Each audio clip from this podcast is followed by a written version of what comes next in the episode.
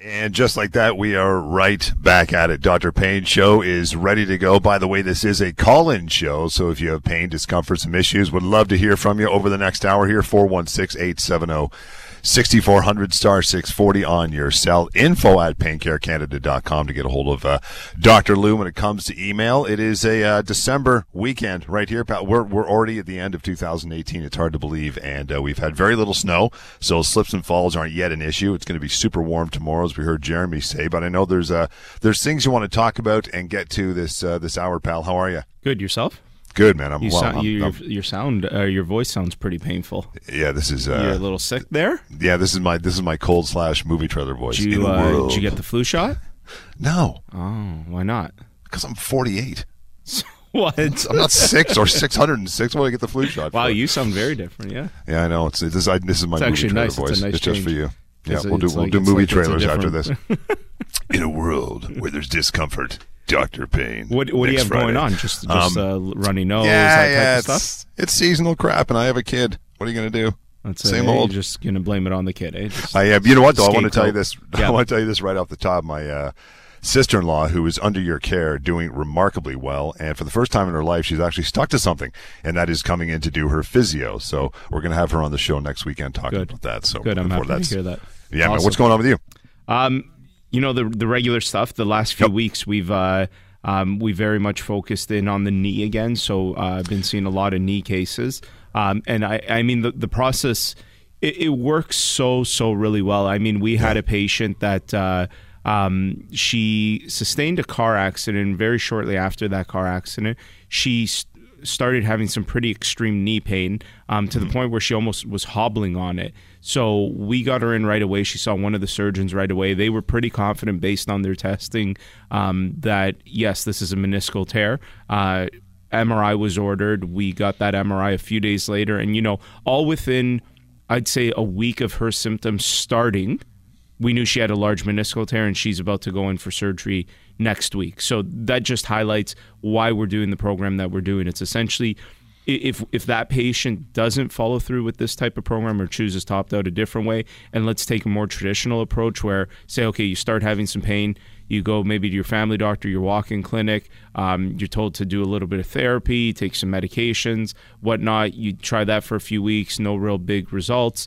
You go back. Finally, they say, okay, let's send you off to see a specialist. You see that surgeon maybe a few months later, and then all of the same things, MRI, maybe a few months later. And by when it's all said and done, you're talking that could be a 6-month process, right? Versus a week. And I mean, the research is clear on anything when it comes to health. The sooner you intervene, the better your outcomes are. And that's just the reality, because if you have a torn meniscus, the more time you spend on it, the more time you spend doing things, all it's going to do is become harder. And I mean, one of the other things, which we talk about all the time, is what happens when you sustain an injury and that message consistently goes from brain to the area of injury. So in this case, the knee. And that message keeps going back and forth, and that creates that component of learned pain, which is the psychological aspect of pain. So by getting to these things quickly, we eliminate that too, because that learned behavior, I mean, the research isn't absolutely clear, but we can pretty much say it's in the 3 to 6 month mark, where if you're dealing with something more than that period of time, definitely the 6-month mark, you can almost term it chronic at that point. And again, chronic is chronic because now there's that learned component, the psychological aspect of it. And that's very, very hard to change, right? Because it's like almost telling someone, well, you know how to ride a bike. I want you to forget how to ride a bike now. Yeah, you know, it's very, very hard to forget neurological pathways that are created or to get rid of them. Now, it's not impossible to help manage and things, but you're dealing with the difference between a solution and a management. And really, you know, I've often said that the pain care and the things we do is very much management. But I think if you intervene early, you have a better shot at a solution versus just management, and especially things that require surgery. Like, you should be getting those things as soon as possible. And you know, I mean, most people are afraid of surgery or are hesitant, don't want to go that route, which is fine. And I'm definitely someone who takes a more conservative approach with always starting with least invasive to most invasive.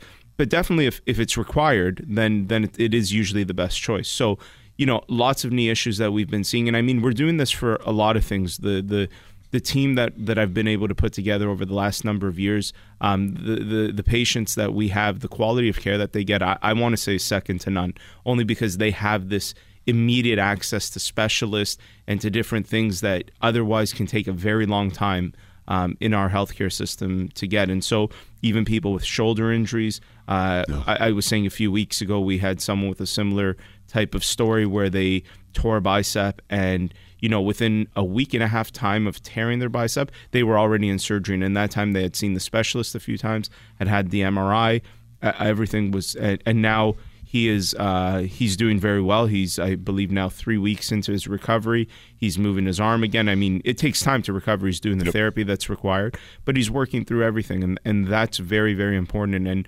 And that quick care makes the outcomes, the prognosis, which is how likely someone is to improve from whatever they're suffering from, how likely that is to get better. And I mean, it's just been remarkable, and I think the quality of care that my team is providing for the public is, I'm very happy of it. I'm very proud of it. It's something that I find great pleasure in, because we get people better the way they need to get better. And again, I want to remind you, this is a call-in show. You've got pain, discomfort, some health questions. Bring them on. That's what we do every week here on the show. 416-870-6400, star 640 on sale. Lots more. The Dr. Pain Show's on the way. This is Global News Radio. You bet. Star 640 works as well to call that number till the remainder of the hour anyway. A pain concern, something bothering you, want some answers, or at least get started on it. Dr. Lou is here for that. Yeah, 416-870-6400, star 640 on sale.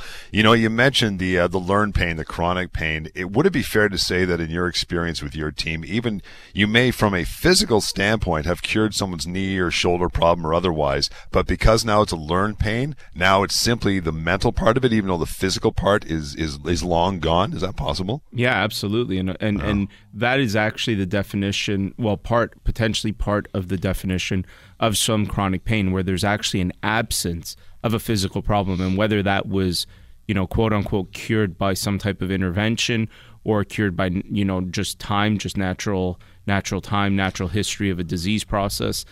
Yes, and that's why chronic pain, again, is so very difficult, because there very well could be pain with the absence of a physical problem. And again, the example that I use all the time to highlight that is phantom limb pain. Right. When someone has an actual limb missing, but they might have pain in that missing foot, there is clearly an absence of a physical problem. There is no foot for there to be a physical problem in, but that person is still feeling pain in that foot, and where that foot would be in that spatial relation, which is incredible, because when you see these patients, they're actually pointing to an area where that limb would actually be if it wasn't removed. And I mean, that very, very much shows us that this is not just simply a physical process. The pain is not just something, and it's not. And here's the thing, and this is what I consistently say to people. If I severed your spinal cord, you would feel nothing. And the reason why that is because there's a communication between body and brain. It is your brain. Your brain is your motherboard. It's what's interpreting every single thing that's happening at every single moment. Doesn't matter what it is. My voice that you're listening to right now, the things you're feeling, everything is being interpreted in your brain, and your brain is the control center. So I always like to make that distinction, because sometimes you get people, when you start talking about this, their default is, so you're saying I'm crazy. No, yeah. I'm not saying you're crazy. This has nothing to do with crazy. This has to do with being human, with being alive. This is just the way we're built. This is not your fault or anyone else's fault. This is just the way we are as humans. We experience everything in our brain. Our brain is our control center. And so the same way it controls our emotions, our thoughts, our memories, it just makes sense that it would also control our pain levels. And I mean, this is the exact reason why when you're looking at chronic pain, you have to start to consider not just psychological, but social factors, right? So people, it's not uncommon to find people who are in chronic pain and might, for example, you know, be in a very bad relationship, for example, or hate their job, or whatever social thing that you want to put there. And all of these things, that your psychosocial disposition contributes to what you will feel in your body. Absolutely. I mean, if there's lots of bad things going on in your life, most people will say, yeah, I tend to feel worse in those times, versus, you know, if you found out you won the lottery, you'd probably feel great. And that's just simply because your mind will change what is being experienced in your body in that case. And so It's an extremely important thing. And I mean, again, once you get to that, that's where you're dealing with the management. And management is tough and it's hard work. And that's why really, I mean, the biggest goal I think we should aim for with this show, and sometimes I think about this, isn't just the pain management. It's how do you get in, how do you get people early and get them early so that you prevent that? Because I know how hard that is to treat. And that's why a lot of the programs that I'm setting up now are very much tailored towards early intervention. And because with that early intervention, we can mitigate how much of a likelihood we have of potentially developing a chronic issue, which is, I think, very, very important. And the research is clear on that. The number 1-855-55 Dr. Lou, D-R-L-O-U. That is when the show is not on the air. You want to hook up with Dr. Lou and pursue whatever it is ails you. But for the remainder of the hour, 416-870-6400 star 640 on your cell. It is a call-in show, of course. You know, it was remarkable in the first segment. You mentioned that you're getting turnaround with knees, as we focused on in the first part of a week. That is like that's like America. That's like really quick. I mean, how do you manage that up here? Yeah, and I think there's no good solution for the whole system, right? But we're creating what we can create in our clinics, and so we've been able to create a process which allows specialists to see these people this quickly, and it's just very important. It's, you know, it's not something that's available in every single corner. This is specialized with our clinics, but it does do a very, very important service in getting people in quickly, for sure. You know, we've had Dr. Gordon and Dr. Bergava on several times on the show, and I guess part of that is the PRP, right? Which I know we've been pumping out there for a few months now, and you've had remarkable results with that as well. Yes, if you're the right candidate for that. Right. So a lot of people hear either the show or the ads about the PRP, and I'm happy to have the conversation. That's why I do these things. But it's not the solution for everybody, and that's important. So we are not a one solution for every problem type of clinic. That's not the way it works. It's just simply here's another tool that we have that may very well be beneficial for you. And I mean, we very much base it on the clinical experience and the research that's available. And as long as obviously the patient wants it done, and if it all makes sense, then we do it. And the research, I mean, we primarily will do these for knee osteoarthritis, arthritis of the knee, if it's mild to moderate. That's where the research is best to support the intervention. Once you start moving moderate to severe, the likelihood that it will help starts to diminish, but it doesn't mean that it's not going to help at all or that it couldn't potentially help. It's just I like to give people the real stats, and the real stats are that if you're in mild to moderate, you have about a 75 to 80% chance of the injection working, which are very, very good odds. Once you start moving moderate to severe, those numbers go down. And so, you know, I mean, we've even talked about cortisone injections on the show, and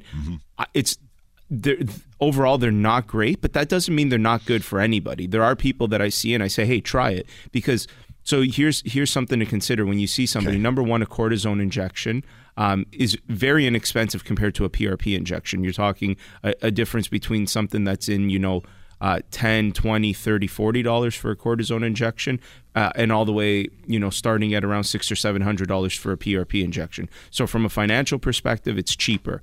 Sure. If you're only doing it once, there's very low risk to that.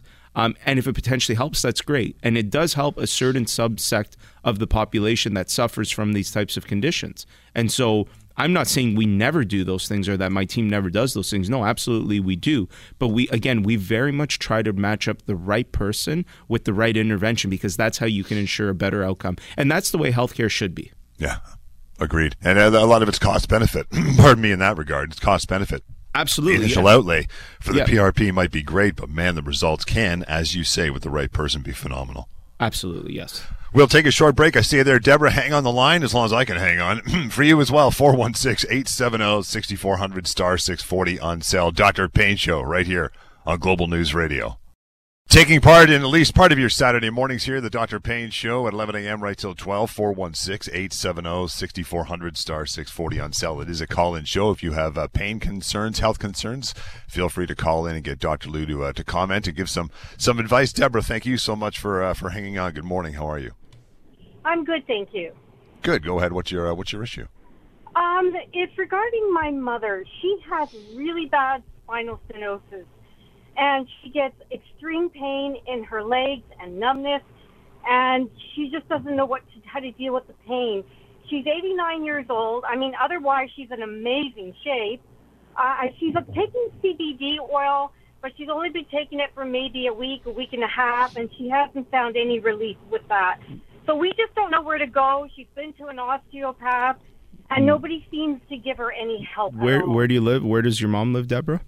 She lives in Mississauga. Okay. Yeah, so those are not the right approaches to spinal stenosis. Okay. Spinal stenosis is very much, I mean, number one, it's a progressive issue.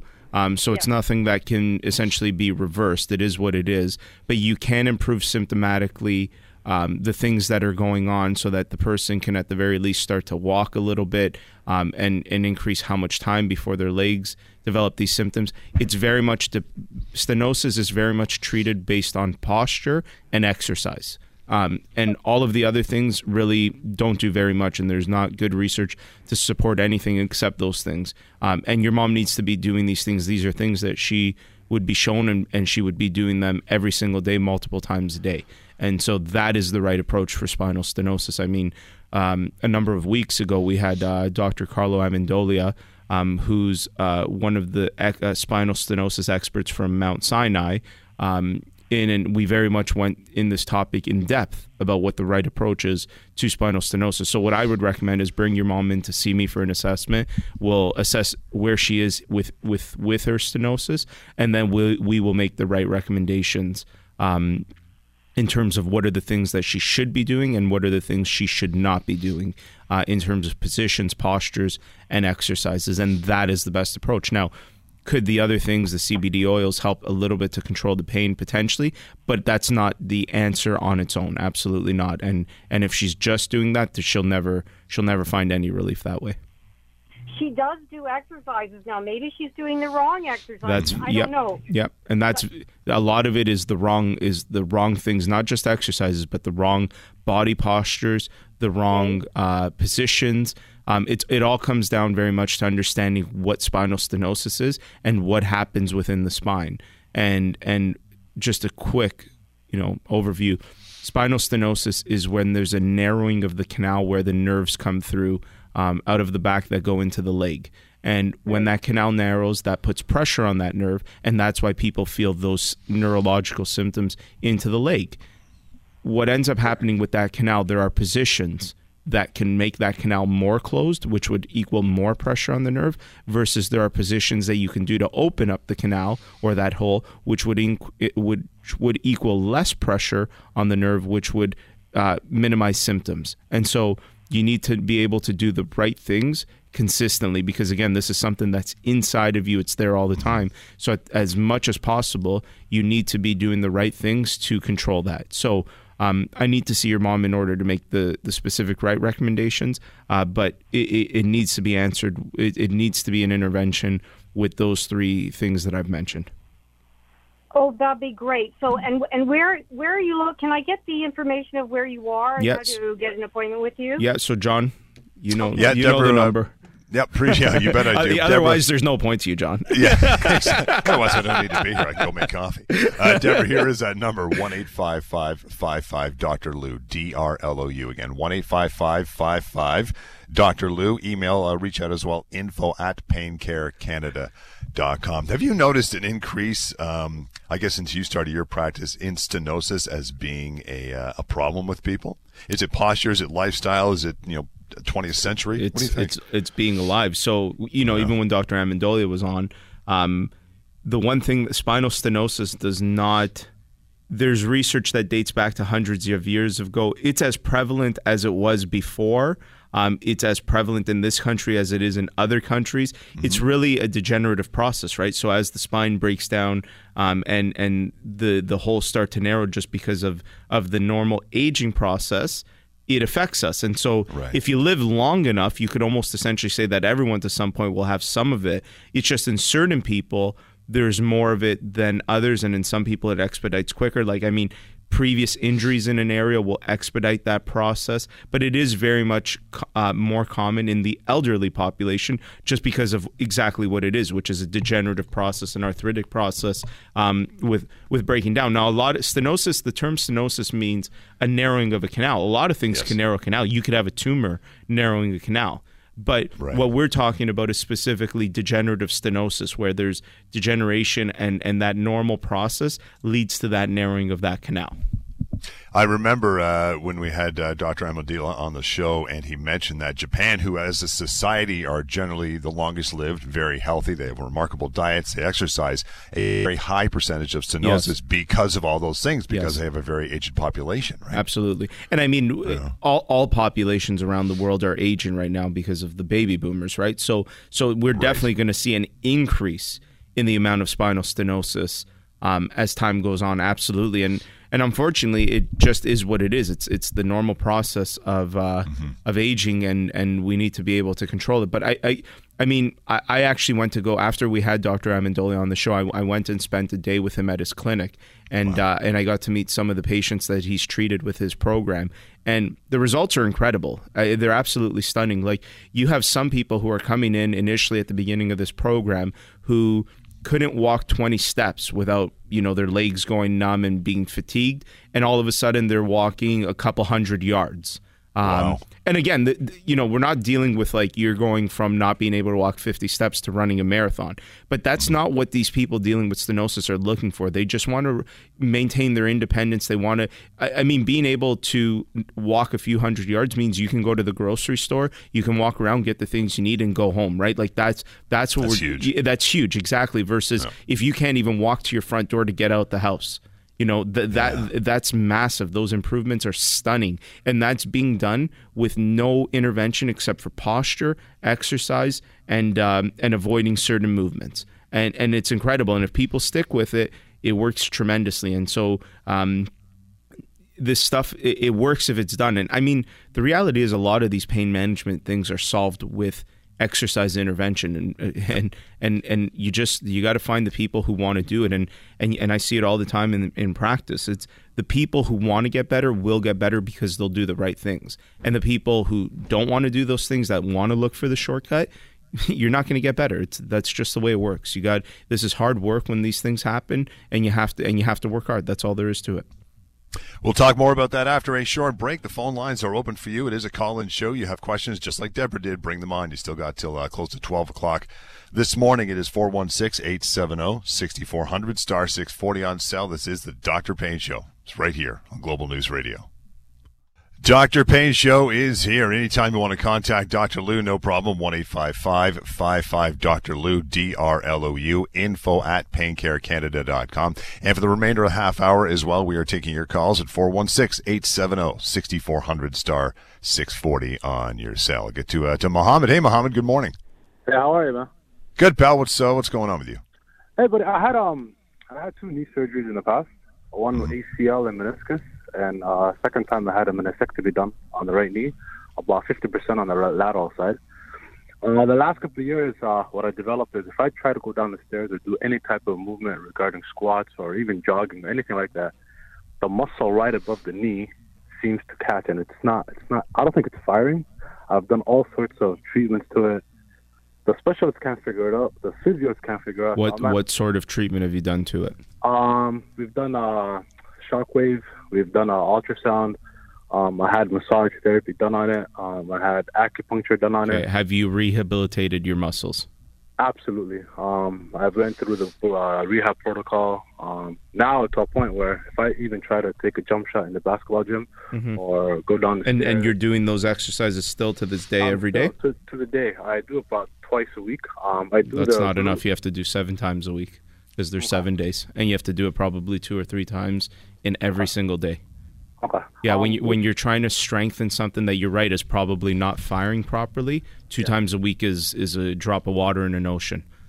So, you know, again, and that's me sort of commenting without seeing your knee. You might have something else going on, but what I can tell you when it comes to rehabilitation of these issues, number one, you've had your meniscus removed, which means you're more likely to sustain the degenerative process of your knee, and that may very well be what's going on as well, right? So you've had multiple traumas and then multiple surgeries, which probably means that that knee is going to break down quicker than the other knee, which wouldn't have had those things. So that arthritic process can cause pain, swelling, all of those things.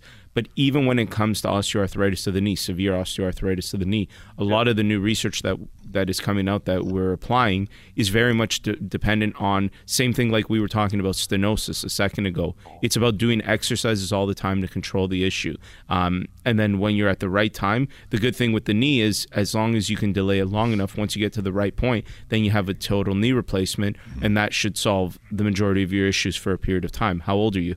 I'm 35 right now. So you're extremely young, so that's definitely shouldn't be an option right now. But, you know, I'd be interested, again, to see – to be specific, I need to see you in order to assess you, determine what's going on with the knee, the functional aspects of it, and look at, you know, potentially what the options are.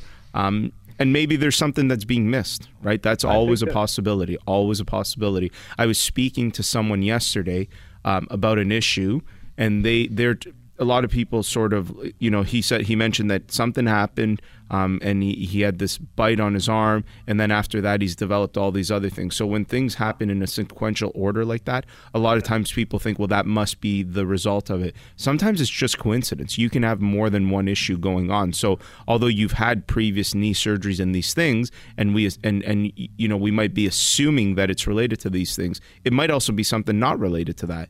And so we have to consider all possibilities. It seems like I'm putting more pressure now that I look at it on the left side as opposed to the right side. And it seems like I never got the full extension in the right leg. So there's a kind of bend in the leg itself. If I look in the mirror, one leg looks like it's like the one that had the trauma done on it. It looks like it's bending out of it. It's weird, but...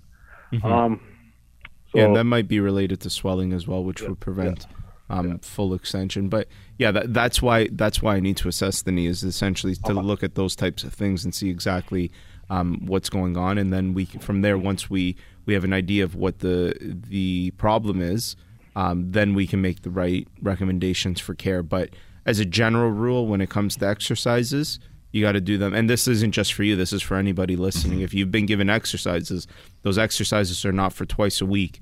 They are for every single day, multiple times a day. Whenever I see a patient and I give them an exercise to do, and then they say to me, how often should I do this? I tell them at least every day, and the more the better. So, you know, that's the minimum, at least once a day, and even that's potentially not enough, and multiple times in that day. The more the better.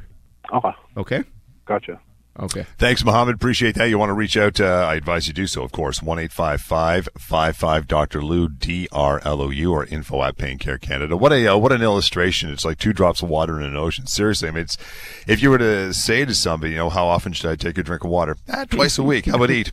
Twice a week. You'll be good. I mean, no, you're doing it 3 times a day, and you're doing it 7 days a week. It really makes sense, right? Yeah, and I think an analogy that works really well for people is if you had pneumonia and you were given antibiotics to treat that, would the recommendation for the dose be 2 times a week? No, it would probably be 3 times a day or twice a day for the next 10 days. And even that has an area where it stops. But this is even more akin to, say, something like diabetes. When you're dealing with pain management, it's like, okay, you need to take your metformin. Well, how often? Once in the morning, once in the evening. And for how long? For the rest of your life, you know, like... So that's sort of the way exercise prescription is that you got to be doing this stuff, and it should be progressive. I mean, it's a big downfall, not just with patients, but with practitioners as well.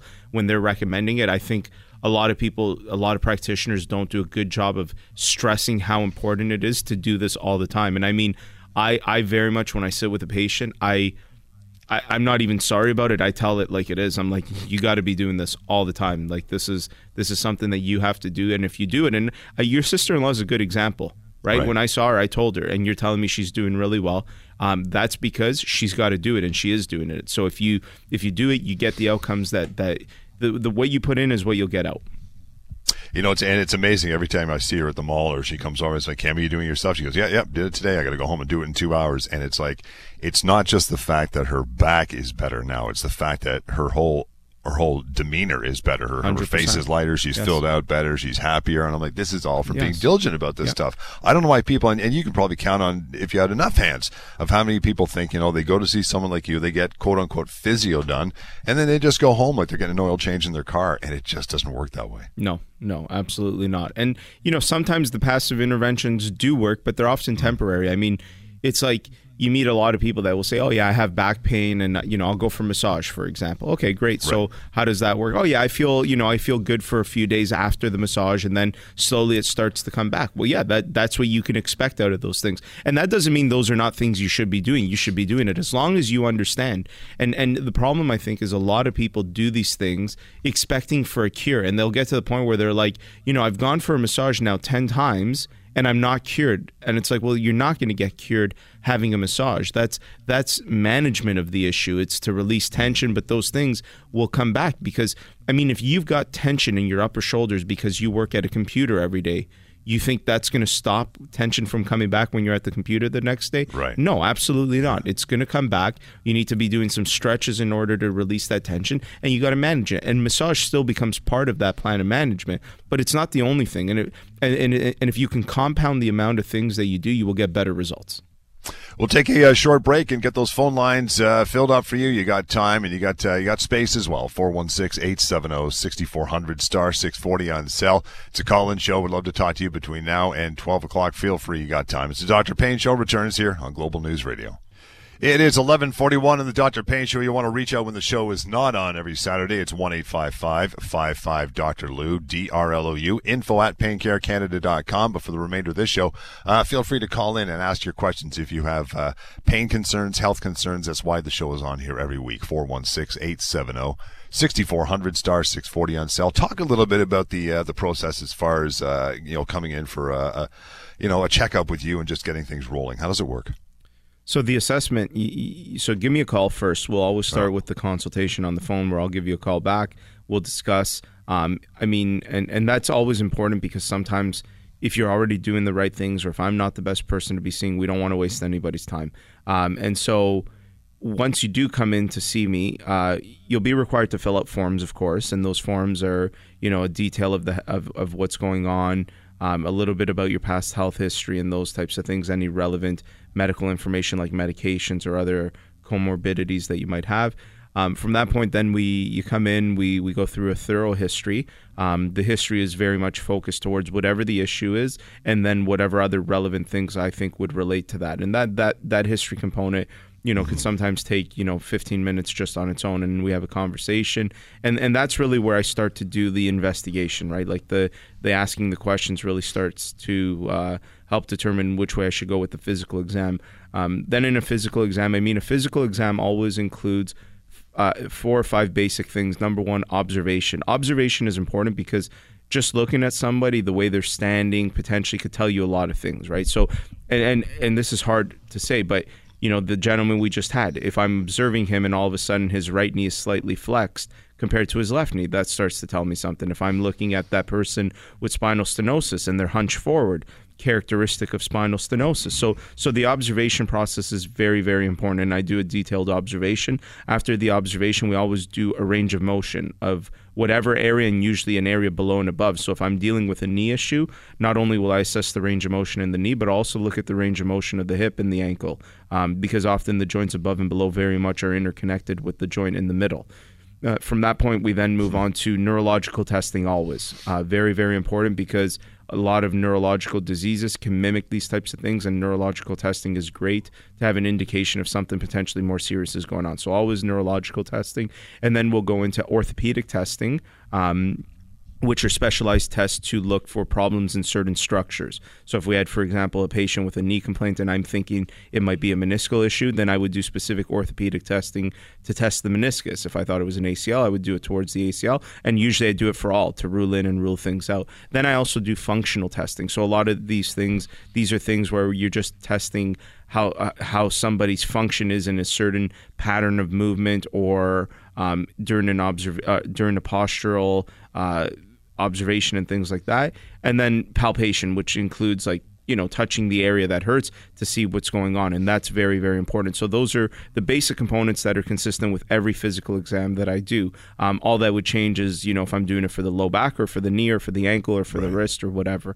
And after that point, that's when we determine, okay, do we need anything else? Do we need some type of specialized imaging? I have a sports doctor there with me, so if we ever need a second opinion, we have multiple people. And I actually like to call in my colleagues a lot, and it may not be the sports doctor. Sometimes it might be a chiro, sometimes a physiotherapist, doesn't matter. But sometimes I'll like to discuss and just say, okay, hey, well, you know, here's Mr. or Mrs. So-and-so, here's what's going on, here's what I found so far. Is there anything else that you can think of? I mean, I'm human. I don't know every single thing. So I do like to include other people, and that gets my thinking going, it gets their thinking going. And then after that, so again, if we've determined, you know, we need other testing, we go that route.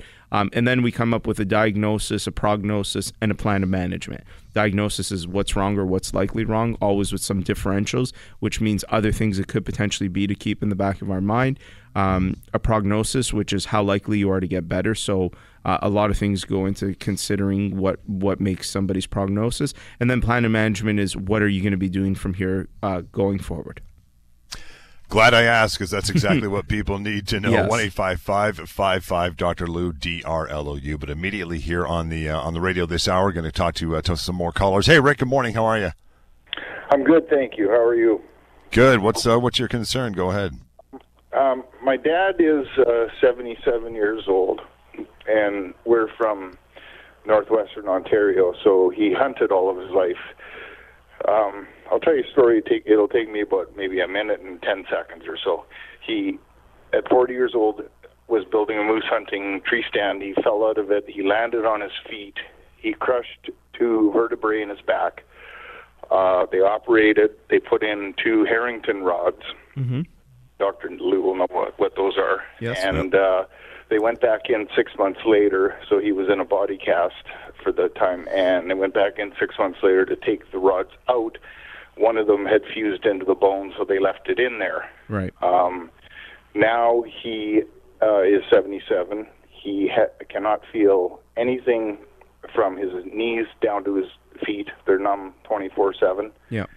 And he has chronic constipation, and without any sort of like a shopping cart that he can hang on to or something, he can't stay on his feet for more than 10 minutes without back pain that he has to sit down. And he's one of those guys who is like super pain tolerant. He doesn't want pain pills. He just deals with it. And I'm just wondering if there's anything that can be done for him. I mean, I know a pretty good doctor in Kingston, and she said he needs to see a neurologist, which he has, and the neurologist basically said there's nothing that can be done. Well, so again, this very much sounds like spinal stenosis, right? Because that's what would be putting pressure. It's just your dad is the example of why some people have more degeneration than others that leads to these symptoms. And obviously trauma, as I mentioned, is one of the things that will expedite the degenerative process. Not to mention there's hardware in there, which is also going to expedite the degenerative process. So, you know, again, the only answer, and usually when you see a neurologist or a neurosurgeon, when they say there's nothing that can be done, they usually mean from a surgical standpoint. Okay. But that doesn't mean there's nothing that could be done from an exercise standpoint.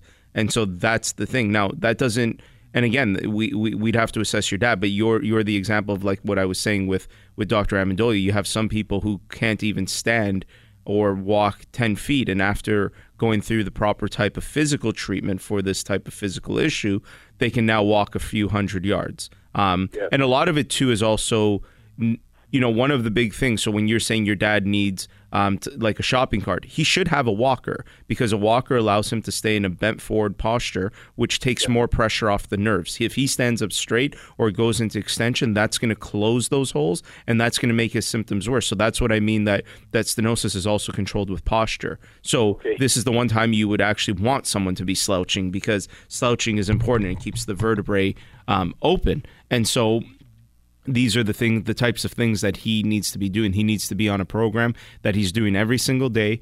And as he's doing that, again, this is not going to be, he's going to be running a marathon one day, but he will be able to, that is his best option towards controlling his symptoms right now. That's the best approach that we have in the world, which is exercise based. Speaking of marathon, he was an alcoholic at the time when he fell out of the tree. And I think the booze had something to do with him grabbing a board that wasn't nailed on. However, he quit drinking shortly after that, and he quit drinking, then he quit smoking, then he started exercising, and he started jogging and walking till he was tired, and then he would jog. Right. And within a few years, he could run 10 miles straight, 5 miles out from the house and 5 miles back. Mm-hmm. And he actually was down in Cuba with my mother, and he ran 20 miles straight without stopping, like just jogging, right? Yeah. So he got himself in really good shape, and he was in the hospital when he was 51, and I don't remember exactly what it was, but he said that the nurse looked at him and asked how old he was, and he said he was 51, and she at the doctor and said, this is not the body of a 51-year-old man, because he was in such good shape. He completely changed his diet, and he actually started to lose hair because he was eating vegetables and boiled fish. That's what he ate.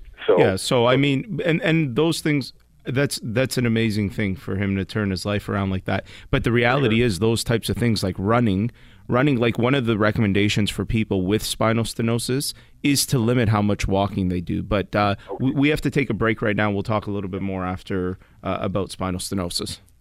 Appreciate that call, Rick, and you as well have time to call in for the last few minutes of the show, 416-870-6400, star 640 on sale. Dr. Pain Show continues, Global News Radio.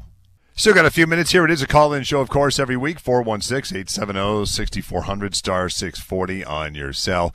You want to get a hold of Dr. Lou when the show is done, anytime during the week, 1-855-55-DR-LOU or info@paincarecanada.com. We will be very shortly, probably not maybe this week coming up, but maybe the following weeks from there sometime. It's going to happen, man, where it's going to be slips and falls and ice and all that stuff, and you're going to all of a sudden get really, really busy, right? Absolutely. There's no shortage of people that get hurt. But before we go on that, I wanted to sort of take what we were just talking about. So one of the things with the breakdown of the body to be aware of is that, again, we said anything that the trauma that's induced will create quicker breakdown. Mm-hmm. Exercise can also be a form of trauma. So in the last caller's example with his dad running that much and doing those things with the problem that he had. So this doesn't mean that everybody, so I want to caution this by saying that doesn't mean that everybody that exercises intensely will have greater breakdown.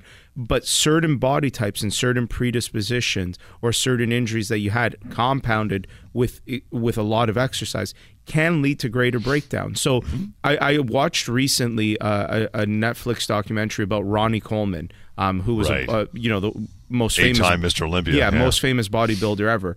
He's absolutely ruined right now with his low back, with the amount of weight. Now, he's an extreme example, right? Because most people are not bench pressing or deadlifting 900 pounds. Yeah, exactly. Or dumbbell pressing, 150 pounds on each arm. So, but that is the type of stuff that can happen with a lot of things. So a lot of people, who might not have the right body type, let's call it, for running, who are running, will have a breakdown of those areas sooner than someone who has a more ideal body type for running. And this is where functional assessments are important as well, because you can see someone who knows what they're talking about, like me, and I can tell you which things are likely going to be better for you based on even family history, right? Like even taking into consideration, if you say, my mom had her hips replaced, or my dad had his hip replaced, or both of them had their hips replaced. Well, now you already have a genetic predisposition towards hip replacements.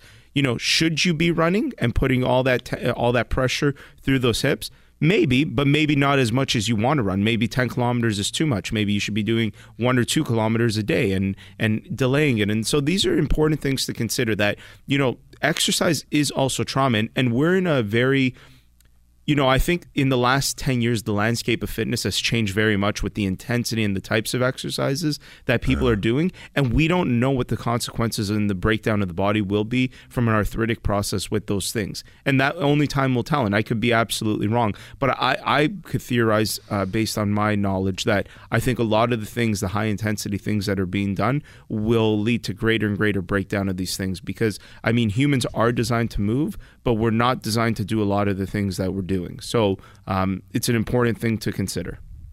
You know, it's funny, and I was just talking about Ronnie Coleman, and an extreme example, sure. I mean, I remember reading an article where it says, you know, the 5-oxy tablets he's used every day, 10 surgeries to his back and hips. I mean, this is a guy who was massive.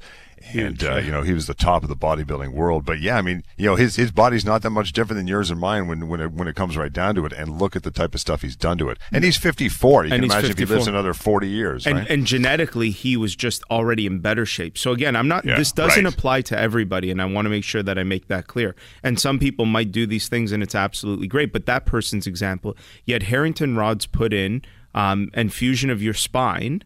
Running wasn't probably the best thing. It's good because it helped him in other ways. But that doesn't mean we can't supplement exercise running instead of cycling, right? Like we could have just swapped it, and had he seen someone who understands this, they could have, you know, we could have turned around and said, hey, it's great that you're, you know, wanting to get healthy and exercise, but you should maybe focus more on cycling versus running because it's going to be less impact and less degeneration throughout the spine. And those are important things to consider. People with scoliosis, hip issues. I used to myself run a ton, and I don't run as much anymore because when I was young, I had something called Legg-Calve Perthes, which is a hip disease, which essentially means I'll need a hip replacement sooner than most people. And so, you know, that's one of the reasons why, number one, I can't anymore because there's just too much pain if I do those things. So I have to change that. And it's important to know your limitations and where to change and what to do so that you can delay a lot of these things. And it's amazing when somebody comes and sees you. I mean, the advice you can give can change that. I know, for instance, for me, as we taught before, running was never my thing. Even now that I'm like, what, 192 pounds, I'm relatively lean for my height. 192 years old. Yeah, well, I feel like it, like today. But I never have been, nor could I ever run. My knees, my legs aren't built for it. But we tried cycling under your recommendation, and I was doing 100K rides during the summer, and it what a world of difference. Yeah, right? Exactly. And cycling is one of those things that's, you know, potentially good for anybody because there's not a lot of impact that goes through the body with that. So it's a great form of exercise. Only problem with cycling is if you want something like the rear end to keep up your jeans, you're going to destroy it with a bike because it does nothing for your butt. Does nothing. You'll have a flatter ass than you ever can imagine from riding a bike. Sorry to disappoint you on that one. One more time before we wrap it up. How do they get a hold of you, and how does it work with the consultation and the assessment? 1-855-55-DR-LOU, D-R-L-O-U. Give me a call. Leave me a voicemail or send me an email at info@paincarecanada.com. I will get back to you. We'll set up a time to speak. If you need to come in for an assessment, I will have someone from my team call you. And then my assessment times, I can usually get people in a 2-week period because all I do is new patient assessments for that exact reason. And I have other people doing the therapy interventions, and that's all designed so that we can get people in quickly. And you're covered in the GTA and beyond, so it doesn't matter where you live, right? Yep. It's good news in the new year with some new clinics that you could see me at. That'll all to come in January. Awesome. That's all coming up, and we'll be back here next weekend as well. The Dr. Pain Show right here on Global News Radio.